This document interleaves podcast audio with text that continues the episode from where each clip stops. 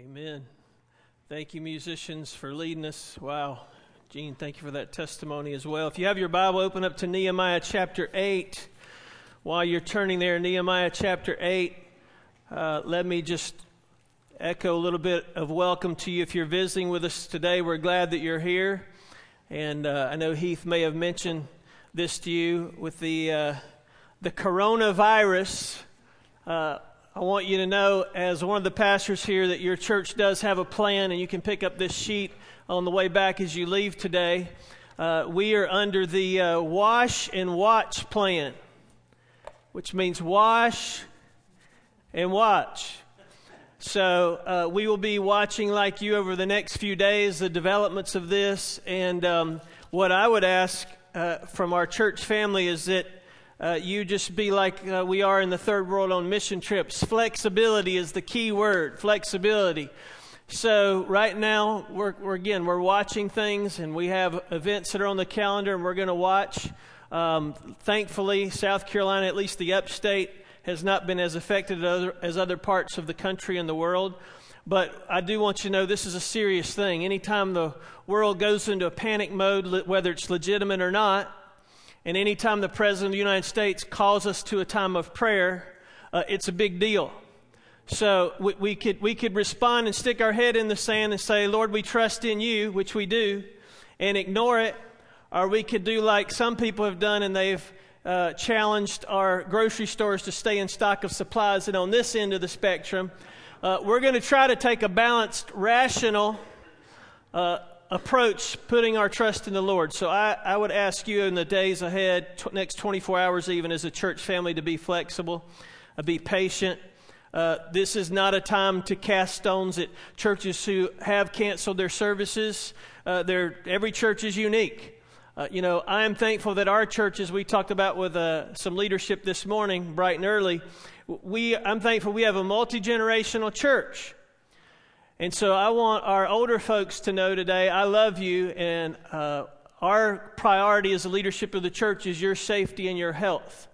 So if any of us, whether you're uh, nine or 90, if you feel like you don't feel like coming to church, stay home. Okay, no guilt. No guilt. Stay home. Your health's important. We want you to take care of yourself. Uh, and so uh, we love you. We'll, we will we will go through this together. It is interesting to me, though, I can't remember a time uh, of an event that got this much attention. You may have to go actually back to 9 11. So, as I was watching some of this on the news this week, I thought, hmm, it's going to be interesting to see how God uses this. I hope he, he, He's already given us, as Gene mentioned, an opportunity to share our faith. And I hope because of all the chaos in the world that it'll tune you a little bit more to the Holy Spirit to pay attention because there are people fearful. There are people wondering. I've heard friends of mine this week who have overheard conversations in the line at grocery stores and people saying, Is the world coming to an end? That's a great question to be asking, by the way, especially if you don't know the Lord Jesus. Hopefully, you're, what's happening? So, we've got an opportunity as believers to really uh, demonstrate faith and not chaos. So, I hope that you will you'll do that along with me, and we want to be people of prayer. I got to say a thank you, too, real quick, to our church family. Uh, last week we had this guy who's a friend of mine uh, here in concert in the Family Life Center, and you all packed it out. Uh, I want to say thank you on behalf of our church staff and leadership for trusting us uh, I know many of you didn't know who he was, and you're thinking, who is this guy? But we had a lot of people from the community, some people who drove hours to see him, and he ministered in an incredible way. Uh, when he asked me before he came out, he was sick, by the way, not with the virus, but just some head cold. And he said, how, how long should I go tonight? I said, Man, you can go, go an hour, hour and 10 minutes, whatever. I think it was close to two hours. And at the end, he just said, I just felt like I was at home. And I said, You ought to be here every week because it is. It is. So I want to say thank you for, uh, for your support of that. What an incredible night. So let's look at Nehemiah chapter 8. Uh, Joey has already told you uh, kind of the theme of our message this morning is going to be our secret power source, which is this word. Which is this word. And Nehemiah, again, a great uh, model for us, a great visionary uh, the wall is complete, and now if, if you're like me and, and you're reading the story, I'm like, okay, the wall is complete, now what? Now what happens? Because remember, this story is not about building a wall, but it's about fortifying a city that can be dedicated to the worship of God. So now we're kind of getting into the second part of the story, and we get pick up at Nehemiah uh, chapter 8.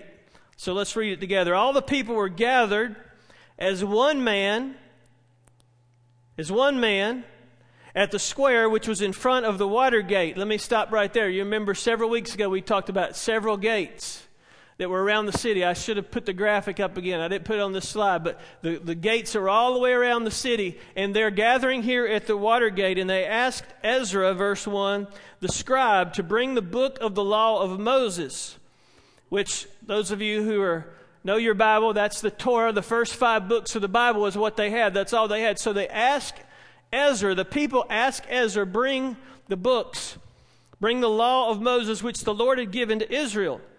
In verse 2, then Ezra the priest brought the law before the assembly of men, women, and all who could listen with understanding on the first day of the seventh month.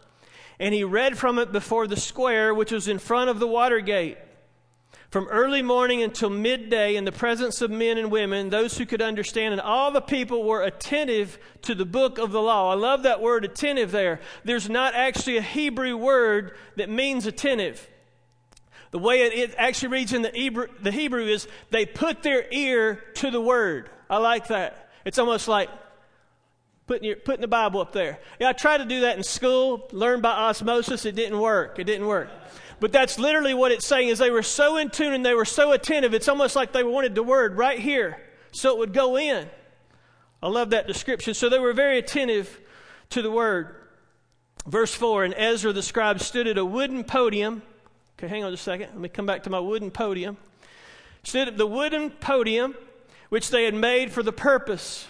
And by the way, the wooden podium has kind of morphed over the years. This wooden podium was more like a platform and you're going to discover why as we read more of the verses in just a minute, that almost 14 people could stand upon. Because we just read, he read the word for six hours. From sunrise, it said, till midday. So for six hours, they're reading God's word. And we get freaked out over about an hour and 15 minute service. For six hours, now, I don't know, the Bible's not very detailed here, but I would imagine, given Bible scholars have told us in history, studying biblical history, these 14 guys were up there so that if Ezra ever got tired, he could pass the book and they would take turns reading because for six hours they were lifting up this book. Well, the Torah. They were reading God's word to the people. And so he stood there with all the people that are listed there in verse 4, and beside him stood Matthiai, Shema, Ananiah, Uriah, Hilkiah and Maaseiah on his right hand, and Pedaiah, Mishael, Malchijah, Hashem, Hashbadan, great names, isn't it? Zechariah and Meshullam on his left hand. And Ezra, verse 5, opened the book in the sight of all the people, for he was standing above all the people. And when he opened it up, the people stood up. If you're able to, can you stand with me this morning as we read the rest of this chapter together? They stood in honor of God's word. I love that. Verse 6 Ezra blessed the Lord, the great God, and all the people answered, Amen, Amen, while lifting up their hands, and they bowed low, and they worshiped the Lord with their faces to the ground. Also, Jeshua, Bani, Sherebim, Jamin, Achab, Shabethai, Hodiah, Maaseiah, Kaltiah, all those names that I don't know if I'm pronouncing right or not, honestly. And the Levites, a lot of people, explained the law to the people while the people remained in their place. And they read from the book, from the law of God, translating to give them the sense so that they could understand the reading. Verse 9 Then Nehemiah, who was the governor, and Ezra, the priest and the scribe and the Levites who taught the people said to all the people, This day is holy to the Lord your God. Do not mourn or weep. For all the people were weeping when they heard the words of the law. Verse 10 He said to them, Go, eat of the fat, drink of the sweet, and send portions to him who has nothing prepared, for this day is holy to our God. Do not be grieved, for the joy of the Lord is your strength. So the Levites calmed all the people, saying, Be still, for the day is holy, do not be grieved. And all the people went away to eat, to drink, to send portions, and to celebrate a great festival because they understood the words which had been made known to them. Verse 13 On the second day, the heads of fathers' households of all the people, the priests and the Levites, were gathered to Ezra the scribe that they might gain insight into the words of the law. And they found written in the law how the Lord had commanded Moses that the sons of Israel should live in booths during the feast of the seventh month. So they proclaimed and circulated a proclamation in all their cities and all Jerusalem, saying, Go out to the hills and bring olive branches and wild olive branches, myrtle branches, palm branches, and branches of other leafy trees to make booths, as it is written. Verse 16 So the people went out and brought them and made booths for themselves, each on his roof, and in their courts, and in the courts of the house of God, and in the square at the water gate, and in the square at the gate of Ephraim. And the entire assembly of those who had returned from the captivity made booths and lived in them. The sons of Israel had indeed not done so from the days of Joshua the son of Nun to that day. And there was great rejoicing. And he read from the book of the law of God daily from the first day to the last, and they celebrated the feast seven days. And on the eighth day, there was a solemn assembly according to the ordinance. Lord Jesus, I pray that you would help us to understand your word this morning. And God, I pray that you would help me to communicate it and articulate it clearly. May your spirit be the guide. In Jesus' name, amen. Thank you so much. You can have a seat. I, I love this passage of Scripture. I, I will tell you up front, uh, I will not be able to do this chapter justice because you don't want to be here for six hours today. But if you did, we, we, would, we, would, we would try to make an attempt. But I do want to make a few points this morning uh, that I discovered again after rereading this this week. It reminds me of another passage of Scripture that we find in Psalm chapter 1 talking about the power of the Word, and we're going to discover as we look at some of these things this morning how important the Word of God can be in our lives. You know, I, I like you, have watched a lot of things happen in our world this week, and I've kind of shaken my head at some of them um, because we are kind of in a chaotic time.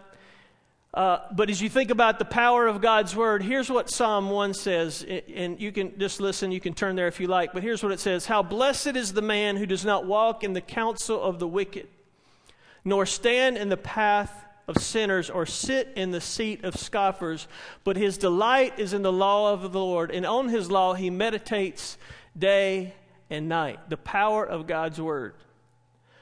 You know, the first thing that I discover about our secret power source, which is not a secret if you're a child of God, you should know this is our this is our weapon. Paul talks about it in Ephesians chapter 6. This is actually our only offensive weapon. Not offensive as in offending, although the word does offend people sometimes, but offensive as in the only weapon we can fight with. All the other weapons are defensive in Ephesians chapter 6 the belt of truth, the breastplate of righteousness, the helmet of salvation, and on and on he goes. So the Word of God is very important. But as I discover in, this, in these verses, when you think about Nehemiah and what he faced, uh, you'll discover a very interesting thing about the people. Because the book, the book tells us in the very first verse of chapter 8 the people gathered, and Ezra the priest brought the law before them. They actually asked for the word of God. And the first thing that you and I have to be doing if we're going to put the power of God's word at work in our life is desire truth. We live in a culture, I don't have to tell you this, where there's very little desire for truth. Most of the time, our desire is for things that can make us feel good. And yet, what we discover here is the people go to Ezra and ask him, Hey, will you read this to us? They are hungry, they're desiring the Word of God. As I watched some of the things play out on the news this week, I thought perhaps, don't misunderstand me, I don't think God is causing these things any more than 9 11 or any major tragedies to cause them to happen. I think He allows them to happen. We have to be careful in our wording, especially when we're around those that don't believe in Jesus. I don't think that this is a judgment from God. I think He allowed it to happen. And what's interesting is when things like this happen in our world, maybe it causes a spotlight to go in our heart to show us where are our desires. You know, I remember again back at 9 11, uh, every church was full the next Sunday. I thought it's interesting how all of a sudden we desire to, to seek after God when something like this happens, but the other times of the year, not so much. We have to desire truth. The people were desiring to hear from Ezra. He brought, brings the book of the law out, which the Lord had given, and he stands up in front of these people. And I wrote down this question for myself Are my desires in the right place, or have the blessings of God caused me to misplace my desires? Because sometimes the blessings of God should push us to God, and sometimes they do temporarily, and then we forget. And we're going to discover how they had to remember some things later on in this chapter. So, how about us? Do we desire this book? They eagerly asked Ezra to read it, and verse 3 says, He read it from the square, and the people were attentive to the book of the law. He read it for six hours. I, have told you, and Joey and I will get to discover this again in just a few short months, how in places in the third world, that's what they do. They'll, they'll read the Bible and they'll pray, and for an hour and two and three and four and five and six. It's amazing. You may be here this morning and you may, you know, wow, it's really hard to get into God's Word. I just, I just, the desire's not there. If the desire for God's Word is not there, it may be for one or two reasons. One reason may be you may not know Jesus. You may never have surrendered your life to God because when you do, the power of the Holy Spirit will come in you and live within you and cause you to begin to desire the things that God would have you to desire. That might be one reason. Another reason may be you may know Jesus, but maybe you and I sometimes so, so squelch that desire in our hearts and in our lives to have communion with God and to study His Word that it doesn't become a habit. I was reading this week and I was reminded that uh, when it comes to habits, if you start a habit, you'll actually begin to desire it. Did you know that? Some of you know that's true with sin. Because if you, if you desire something and, you, and there are good desires and bad desires, and you start to desire something bad and you succumb to it, all of a sudden the appetite grows, right? I remember going out of the country on a, on a mission trip one time and having to do without sweet iced tea for two weeks. Uh, yes, yes, that's prayer request right there, amen? But after two weeks of not having sweet tea, you know what happened? I didn't desire it. Because I'd been guzzling water for two weeks. Didn't desire it, but out of habit, as soon as I landed in Atlanta, Georgia, I made my way to the Christian Chicken like a beeline. And I got that tea and put that straw in there, and as soon as it touched my lips, it was like, you know what happened? I was like, wow, that is super sweet. Oh my goodness, what in the world? That's way too much sugar. The same thing is true for us spiritually. If we'll start a habit in God's Word, He, by the power of His Holy Spirit, will continue to create that desire to get into God's Word. And that's what happened even in the lives of these people. They started to desire it from early morning till midday. What's interesting is if you know your Bible history, there had not been, I think the, the end of the chapter tells us, there had not been a public reading of God's Word for many, many, many, many years. Why? Because the people were in captivity not been a public reading for many, many years. Sometimes that happens out of neglect. But the people were eager. They eagerly requested the word. They also expectantly were ready to receive it. I, I wonder sometimes, ladies and gentlemen, for myself even, if I'm honest with you and vulnerable with you this morning, I wonder how often I come into God's presence in my own personal communion time and in our corporate communion time expecting God to do something. I think my first official sermon here, I think if I remember correctly, back in October was Great Expectations. And sometimes we so lower our expectations because of what we're used to at the lines and all the lights at the registers that maybe are turned off and not turned on that we lower our expectations and we come into worship uh, really, I believe this is a big deal for us in North America that we just think, well, if we have a couple good songs and, you know, a little message that kind of tickles my heart, that was a success. If that's all that happens when you come into worship, the staff of this church has failed you miserably. If you come into worship, my heart's desire, I try to make it my heart's desire all the time, is that I want to hear from God. I want His Word to to rip open my heart if it needs to be ripped open, to convict my heart if it needs to be convicted, to get comfort if it needs to be comforted. That's the power of the Word of God. That's what I want. Otherwise, let's just watch golf on TV, which is the most boring thing to watch on television. I mean, sincerely, that's what God wants for us to come in expectant and raising the bar and saying, okay, God, what can we expect? Coming in with expectant hearts, ready to hear from Him. Some of you know this. I, I before pre Crossroads, BC, before Crossroads, I used to help, and I occasionally still will do this if asked, and it doesn't conflict with what's on the church calendar. I, I used to help a lot of nonprofits raise money. And what would chap my hide is when they would have a phone center and have people that were going to call in and give, this, give their particular organization, their nonprofit money and they may have a bank of 10 phones, and there's three people sitting there, and people are standing around the water cooler drinking a cup of coffee, and the phones are ringing, and nobody's answering the phones. If you want to see Jack Eason come unglued, I'm just giving you just a tip. That's one way to see me come unglued. And I would go to the general manager or the executive director or president, or uh, uh, whoever the ministry, and I'd say, Hello, are you blind?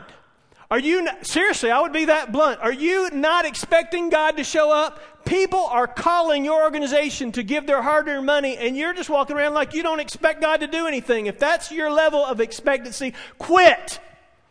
Go home. And that's in that kind of sector. But we do the same thing spiritually with God. These people showed up saying, I'm here, I'm expectant. And you know what? I'm so expectant. If God doesn't show up in the first half hour, or the first hour, or the second hour, or third or fourth hour, I'm going to sit here expecting God to show up. If I have to sit here and stand here for six hours, I'm going to wait on the Lord. That's passion.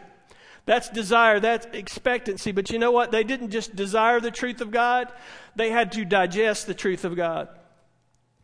And our appetite will only grow by what we feed on.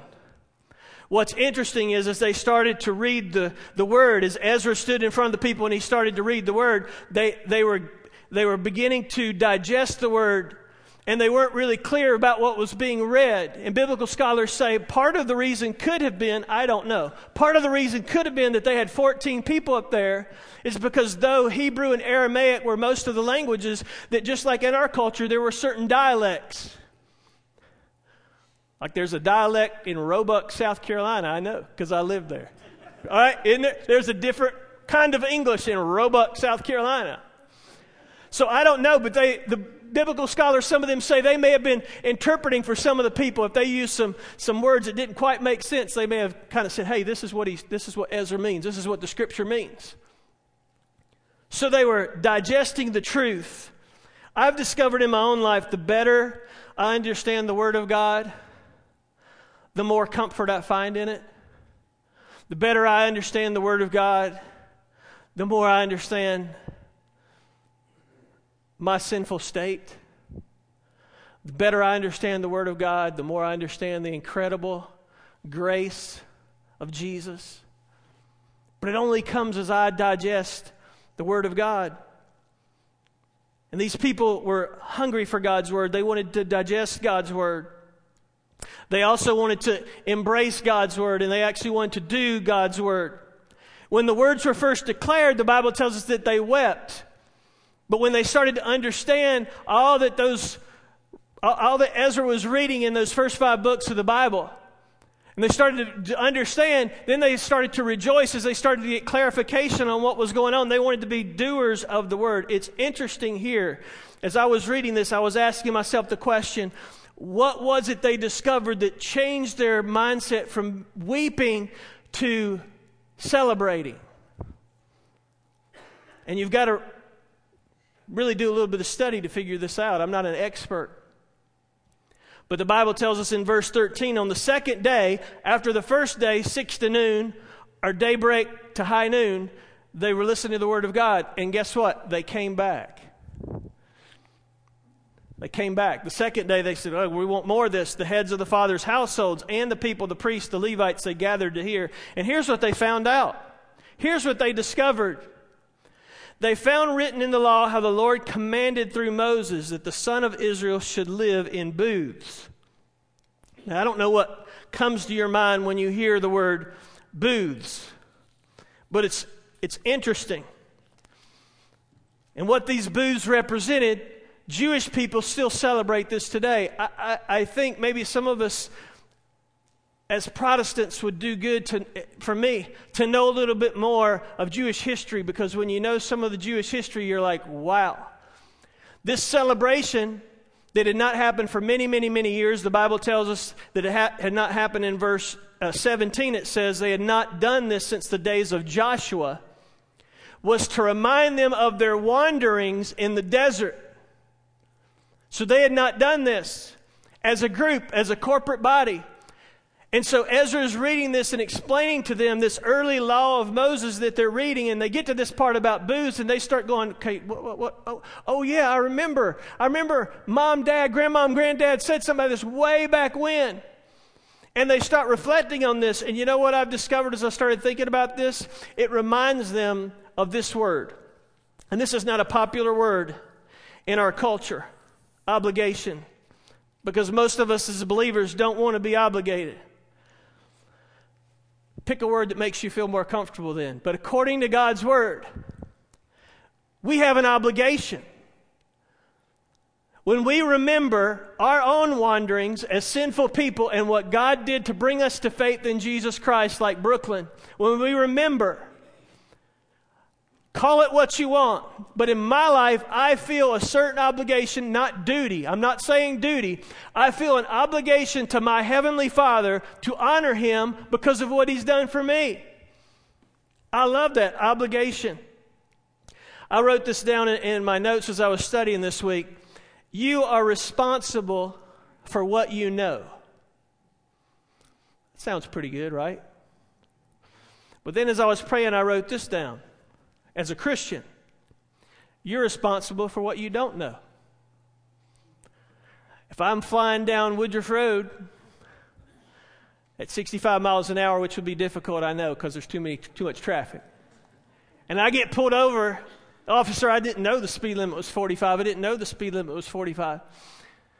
I doubt he's going to go, oh, well, you didn't know. You didn't know. It's okay, you didn't know. We know. We know what God's word says, even better than the people that Ezra is reading to, because we have the full Bible, Old and New Testament, we know. Ignorance is not an excuse. If you're a child of God, you and I have to desire the word. We have to digest the word. We have to get into the word. We have to do the word. And we have to move actually beyond obligation, but just move to obedience they obeyed the word. We're going to discover what they do here after they've heard about these booths that have been described. Verse 14, they found this written in the law of Moses. Verse 15, they proclaimed and, are, and, circulated a proclamation in all the cities and in Jerusalem to go out to the hills to bring these olive branches, wild olive branches, myrtle branches, palm branches, branches of other leafy trees. And what they would do is most of the time, and I read up on this this week, I'm not an expert. But most of the time, they would have four different, it's interesting, they list four or more there, four different kinds of branches that they would weave together. And they would put these on the top of their homes. At that time, most of the homes had flat roofs. They would put these on top of their homes. For those that didn't have that kind of a home, they might do it right out on the grass. And they would build like a temporary home. We had that song a couple weeks ago a temporary shelter. And it was to remind them of the wandering that their parents or grandparents, forefathers did in the desert as they wandered through in disobedience because they did not follow after God. It was a symbol to bring to their memory who they belonged to, who their owner was. They were heirs to the promised land in those 40 years, but they had not yet inherited it. It's just like us in our temporary home. It's almost kind of like camping. They were kind of camping. Really. Some of you are looking at me like, ooh, that's not a good analogy for me. I don't like camping unless it's in a motor home or at the Hyatt. But it was kind of like camping. And they go out and they're in these temporary shelters. Now, they're not in the temporary shelters to have fun or to do whatever you comes to your mind with camping. They're, they're in those shelters to do a couple things. One, they're going to eat. Two, they're going to be with their family, but the other thing is they're going to seek after God. They're going to pray. That temporary home was set up to be a way to pull them away from the distractions of the world. Man, when I was reading this this week, I thought, look at what's going on in our culture right now. Could it be? I don't know. But could it be, if things get worse, and I hope they don't, but if things get worse and there's a mandate that we can't gather together more than 100 or more than 50, and I don't understand all that either. I don't understand if it's 10 people or 50. I don't, I don't get it. But if there's a mandate that we can't gather together, what would happen to us as the church? I'll give you my opinion. We would keep right on going because the church is not this building. I'm hoping that many of us would say, hey, 10 people can come to my house, 10 people can come to my temporary home, 10 people come to my booth, 10 people come to my booth, 8 people. My... And we would set up and we would continue to study the Word of God. If our dependence on God is a building, we are in big trouble. I think this reminder that they're in these booths in this temporary home was to set them up to be reminded of who their owner is. Remember, remember last week, I think it was last week, we talked about doing things right. Not just doing right things, but doing things right. And not just doing things right, but doing them in the right priority. As Nehemiah had a priority, he had a, a plan, he had a systematic plan. This is a part of that systematic plan. And they're in these camps, and they're studying the Word of God. So they, they are reminded of who their owner is so that they can do the word. Here's what I thought this week as I, as I was reading this How powerful is this book? You know, when we're happy, there's scriptures of celebration. When we're, when we're struggling, there's Psalms to turn to. I, I have a question for you in just a minute, so, so focus close because we're getting ready to wrap up. Here's just a couple questions. Do you and I desire the truth of God's word? Beyond our desire for it, are we, are we digesting God's word? Are we absorbing it? One of the only negatives for me about Sunday morning is about the time I feel like we get started. It's time to, it's time to cut it off. I was talking to my friend Joey even last week after our worship service, which was awesome, and music last week. I said, sometimes it, it takes, and I know I'm weird. I know I'm weird, okay? And you know that too by now. I'm weird. But sometimes it'll take 30, 40 minutes of us just singing, worshiping, till I can honestly feel like I'm coming up here in front of you to speak the Word of God mentally and heart wise prepared. And there's some weeks I just wish we could just we could just keep singing and, and just turn off the clocks. I know, I know. It's hard to do in our culture. But it's at that point when our heart is ready. We talked about last week the right preparation. When our heart is ready to hear the word of God, that's when, that's when it will find fertile soil. If our heart's not ready to hear the word of God, then it's not going to find a place to be planted. I'd like for us to close this morning a little bit different.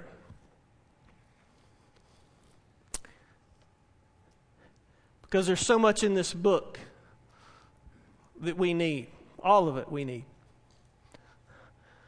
Is there a, is there a passage, and we're not going to be here for six hours, so don't worry, but is there a verse or a passage for you that you go, wow? That's my verse. That's my passage. I'm claiming that. I can't, I can't do without that that's ministered to your heart, maybe currently or in the past, that you would just say, I got to share that with our congregation.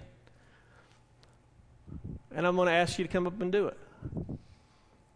See, the Word of God's powerful. The proclamation of God's Word is powerful. Did you know? I personally believe, now don't get rid of me when I say this, but I personally believe that each of you could come up on Sunday and read God's Word, and it would have an impact in your life whether I stood up to say anything or not, because the power is in this book, not in this person or a person. It's the Holy Spirit working through this.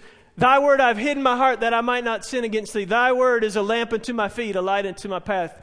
So, who has a verse or a scripture? You can bring your Bible up if you want, just a couple verses that you come up and you would read and share with us and share with the congregation and encourage us this morning. Are we, are we good? Hey, hey, awesome. Anybody, don't look at me like deer in headlights. You come up and use a mic too, if you will, so we all can hear. Thank you.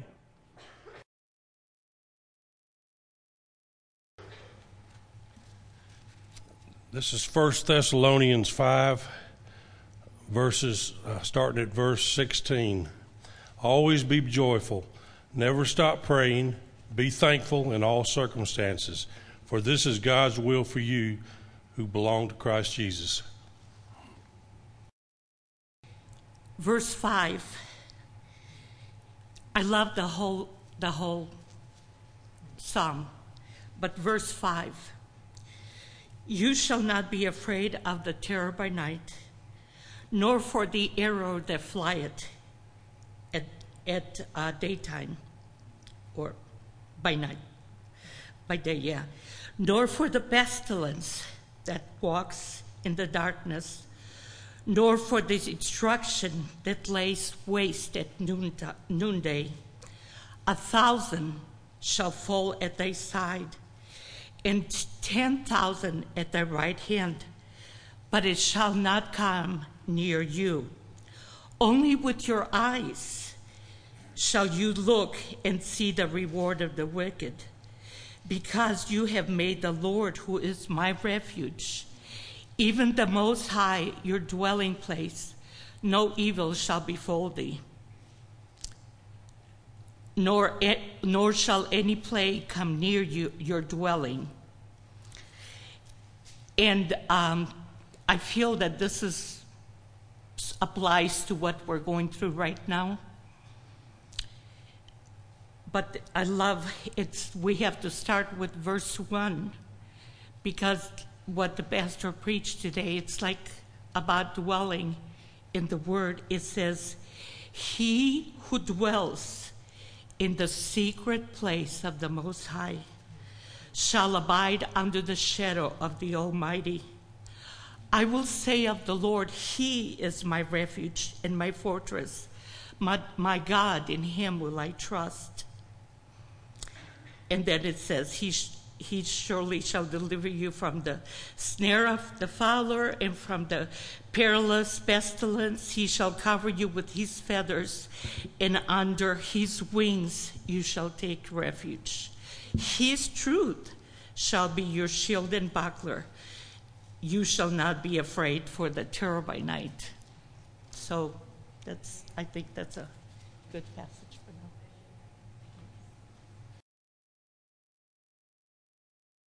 I've got several verses I thought of. the first one is Genesis 3:15. After Adam and Eve had sinned, God promised a savior not through Adam, but he said to Eve, "Thy seed." Think about that. Woman does not have seed, man does. And yet, God promised through Eve, meaning it would be a miraculous birth that only His Holy Spirit could accomplish, which is what He did through the birth of Jesus Christ. And He promised that the serpent's head would be crushed. When you kill a snake, you have to cut the head off. And then on the cross, that was the beginning of God's plan of salvation. And then on the cross, Jesus said, It is finished.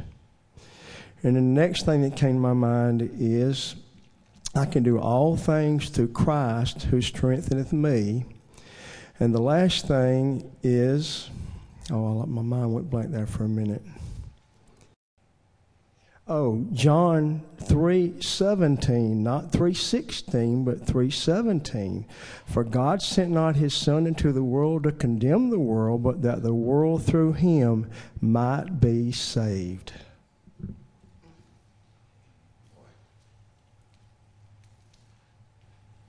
Rejoice in the Lord. I say again, rejoice. Let your gentleness be evident to all. The Lord is near. Do not be anxious about anything, but in everything through prayer and petition, with thanksgiving, present your request to God. And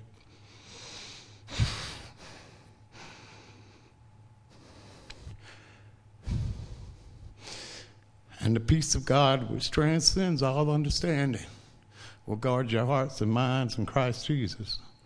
Whatsoever things are true, whatsoever things are right, whatsoever things are pure, whatever things are excellent, whatsoever things is trustworthy and admirable, consider these things. Whatsoever you have received, learned, heard from me, or seen of me, Put it in practice, and the God of peace will be with you.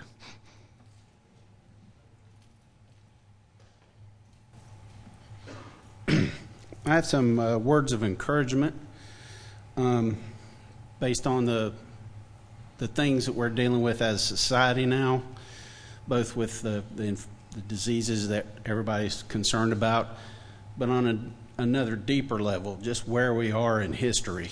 Because I believe we're in the last days. James chapter 1, verse 2, starting at 2. Dear brothers and sisters, when troubles of any kind come your way, consider it an opportunity for great joy. For you know that when your faith is tested, your endurance has a chance to grow. So let it grow. For when your endurance is fully developed, you will be perfect and complete, needing nothing. If you need wisdom, ask your generous God, and He will give it to you.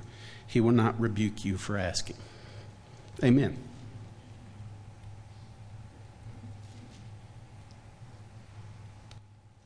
The one that comes to me is um, in this microwave generation that we live in, we want instantaneous results, instantaneous everything. Everybody's running 90 miles an hour in five different directions. And the one that keeps going through my mind is be still and know that I am God. And with all the um, chaos, corruption, and the evil that's running, around. Sometimes we feel like we're getting beat up. But another one comes to mind that I'm with you always, even until the end of the world. So no matter what we go through, the Lord's always there. He's always willing to help us out. But we have to stop, listen, and take His advice. And lean on Him to let Him let, let, let yourself know that He will always be there for us.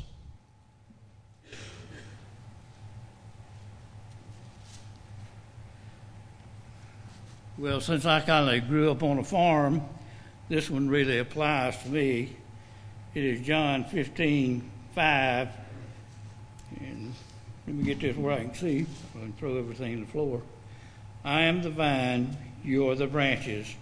He who abides in me and I in him bears much fruit, for without me you can do nothing.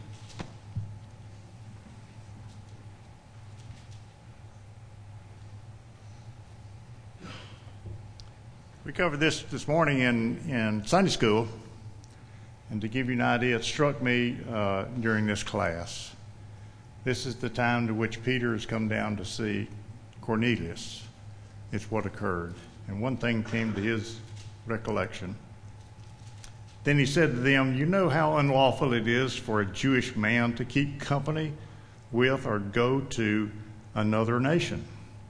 But God has shown me that I should not call any man common or unclean.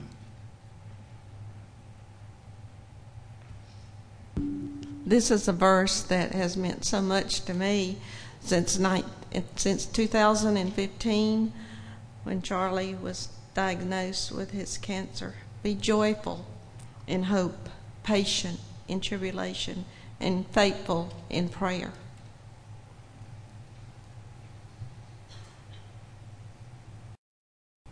Jeremiah 29:11 For I know the thoughts, the plans that I think toward you, saith the Lord, thoughts of peace and not of evil, to give you an expected end, hope, and a future.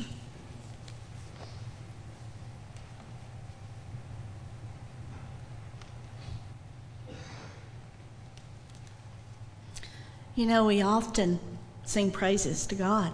We think that that's what we're supposed to do. But this is one of my favorite verses. Zephaniah 3:17. The Lord your God is with you. He is mighty to save. He will take great delight in you. He will quiet you with his love. He will rejoice over you with singing. The, the Savior of the world sings over us.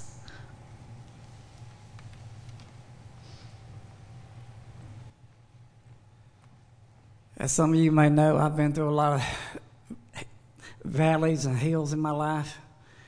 God gave me this scripture many years ago when I was in a low point, and I've never forgotten it.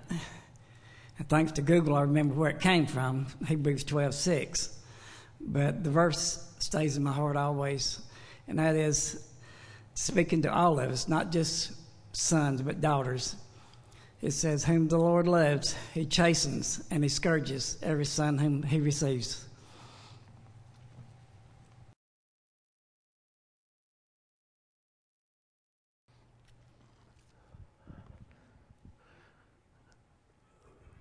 Anybody else?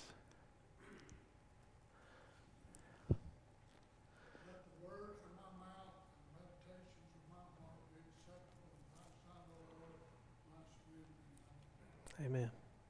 Thank you, Pastor Jim. Amen.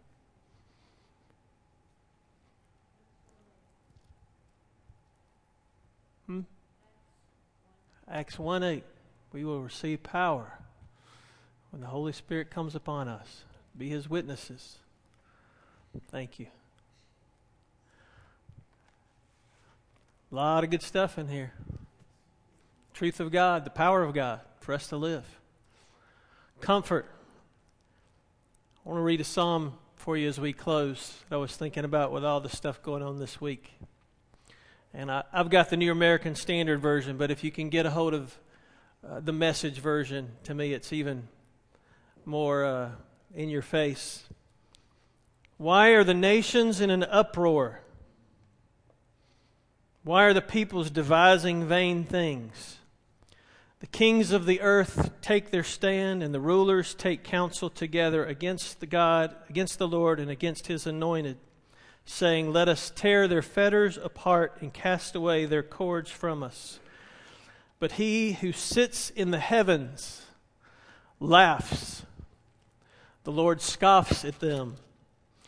Then he will speak to them in his anger and terrify them in his fury. But as for me, I have installed my king upon Zion, my holy mountain. I will surely tell of the decree of the Lord. He said to me, Thou art my son, today I have begotten thee. Ask of me, and I will surely give you the nations as your inheritance, and the very ends of the earth as your possessions. Thou shalt, thou shalt break them with a rod of iron, and shalt shatter them like earthenware. Now, therefore, O kings, O presidents, O governors, O mayors, O pastors. Show discernment and take warning. Judges of the earth, worship the Lord with reverence and rejoice with trembling. Do homage to the Son, for his wrath may soon be kindled. How blessed are all those who take refuge in him. Remember that this week. Chaos may continue. I don't know what's going to happen. I don't know. Uh, the old cliche I don't know what tomorrow brings, but I know who holds tomorrow. So be encouraged. And uh, let's stand together and have a prayer. As you're praying this morning, if you're here and you don't know the God of the Bible, the power of the truth of God in your life, Can I just encourage you today? I'll be down here at the conclusion of the service, and if you just say, you know what, I, am I'm, I'm here today because I'm a little panicked myself about what's going on in our world, and I'm not really sure what would happen if I left this world.